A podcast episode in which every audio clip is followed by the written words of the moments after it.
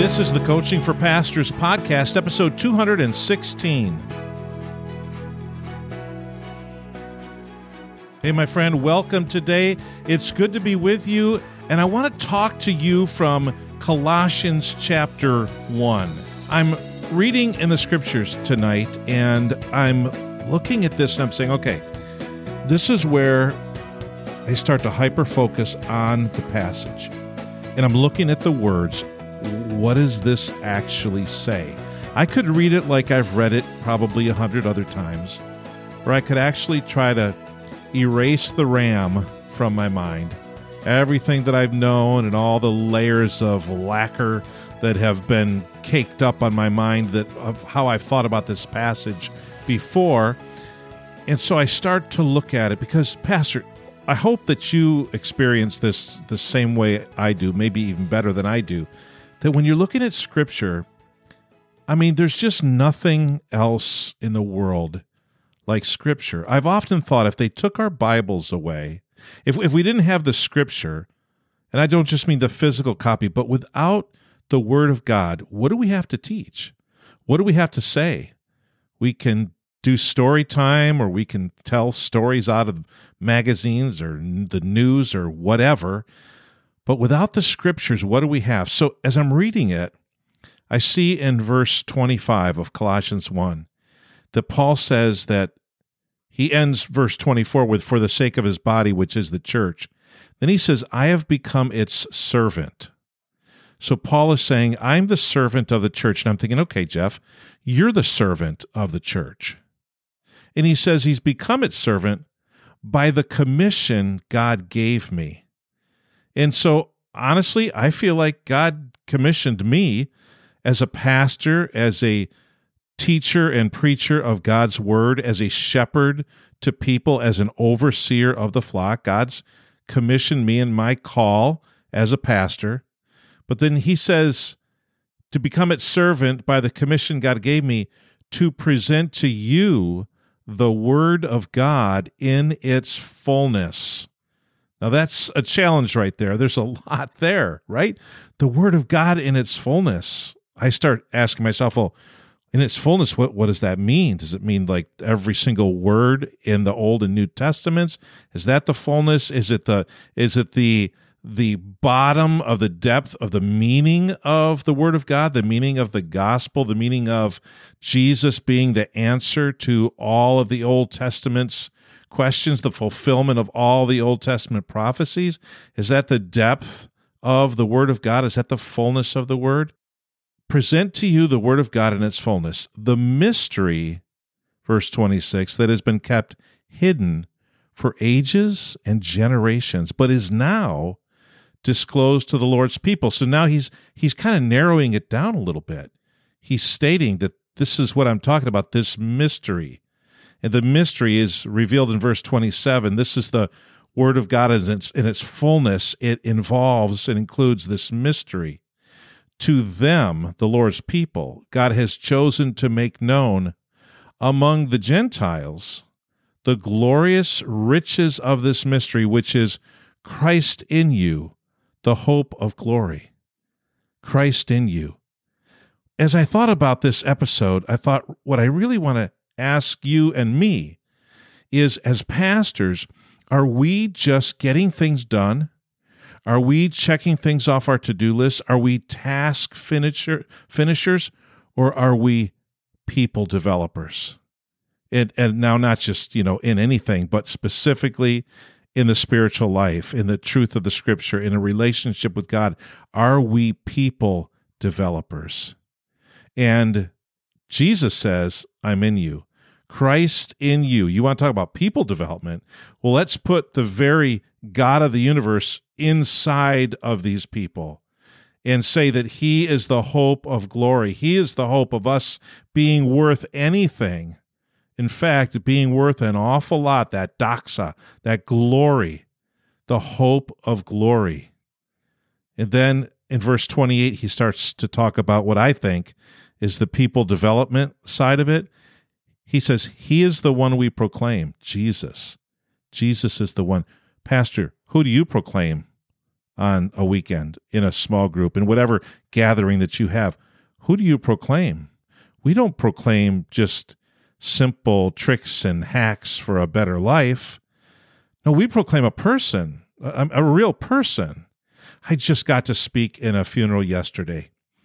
And I so love being able to just talk to a group of people that I don't know, but that I know are all over the board in terms of their spiritual maturity level, if they have any spirituality at all. And I love just talking to them and proclaiming to them Jesus. Now, I never use that word proclaim, but I talk to them about this God who, who loves them, who is not standing there ready to crush them or expects them to be perfect, but he's the God who came and became one of us and took care of our sin problem by providing that substitutionary sacrifice in our place to take our sins away. And I, I just love talking to them about Jesus. He is the one we proclaim. Admonishing, which means like warning or exhorting, and teaching everyone with all wisdom, so that, and here's the phrase, so that we may present everyone fully mature in Christ. Or if you say fully mature in Christ so that we may present everyone fully mature in Christ. And then Paul says, To this end I strenuously contend with all the energy Christ so powerfully works in me. And he closes this out by saying, The energy that I have to do this, this energy comes from Christ himself. And it's Christ who so powerfully works this in me. Pastor, how did you feel when you woke up this morning? What's on your plate? What burdens right now, ministry burdens, are you carrying? What are the concerns that you have? What's keeping you up at night these days? And is there anything in verse 29 of Colossians chapter 1 that could encourage us to this end? Presenting everyone fully mature in Christ, we, we want that so much that we strenuously contend, but we contend with all the energy that Jesus gives us with all the energy that Jesus so powerfully works in us. If we are going it alone, it's not God's fault, it's our fault. If we're doing, as I said a couple weeks ago, if we're doing ministry in the flesh, it's not God's fault, it's our fault. If we're not realizing that Christ is powerfully working his work in people's lives through us, that's not God's fault, that's our fault. Are you finishing tasks? Are you holding yourself up in your office or getting away by yourself and having all these special spiritual times as a pastor? Or are you doing those things, but also spending a considerable amount of time developing people? That means we have to be in proximity to people and spend time with people talk about the things that they struggle with, talk about how God has developed and designed them and made them and gifted them, and how they can serve Him, talk about the blessings of the Christian life, the blessings of the Holy Spirit within us. Are we developing people? Are we encouraging and affirming people? Are we presenting people fully mature in Christ? That is that is our calling. That is the challenge of our lives. It's not just to hold a position in a church. I was driving through town tonight and it's dark and it's cold and the wind is blowing and it's snowing a little bit and and I'm driving in the downtown of the town that I live in and there are the big mainline churches down there and I see the buildings and they're they're beautiful buildings.